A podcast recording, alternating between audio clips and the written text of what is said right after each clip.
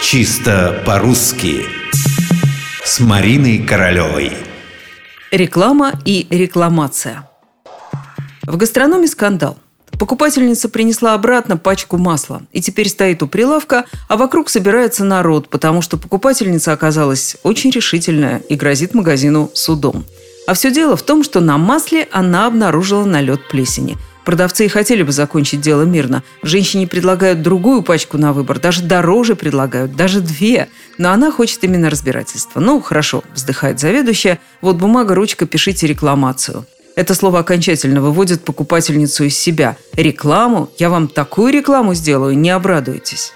Я объясняю, что рекламация – это не реклама и не антиреклама, как думают некоторые. Рекламация – это претензия на низкое качество товара с требованием возмещения убытков. Слова «реклама» и «рекламация» – да, похожи. Более того, они образованы от одного корня, но в своих нынешних значениях сильно разошлись. Но вот что интересно, если вернуться к истокам слова «реклама», то образ нашей покупательницы будет весьма и весьма кстати. Ведь э, to reclaim по-английски – это привлекать к себе внимание. А оно от английского «рекламаре» – громко возражать, шумно протестовать, громко выкрикивать, призывать.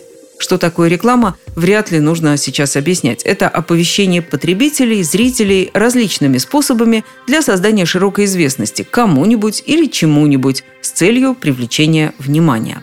Ну а рекламация от немецкого «рекламацион», которое, в свою очередь, от французского «рекламасьон», а оно, конечно же, от латинского «рекламацион» – громкое возражение, неодобрение – но сейчас реклама и рекламация принципиально разные понятия, хотя и имеют отношение к товарам в широком смысле этого слова.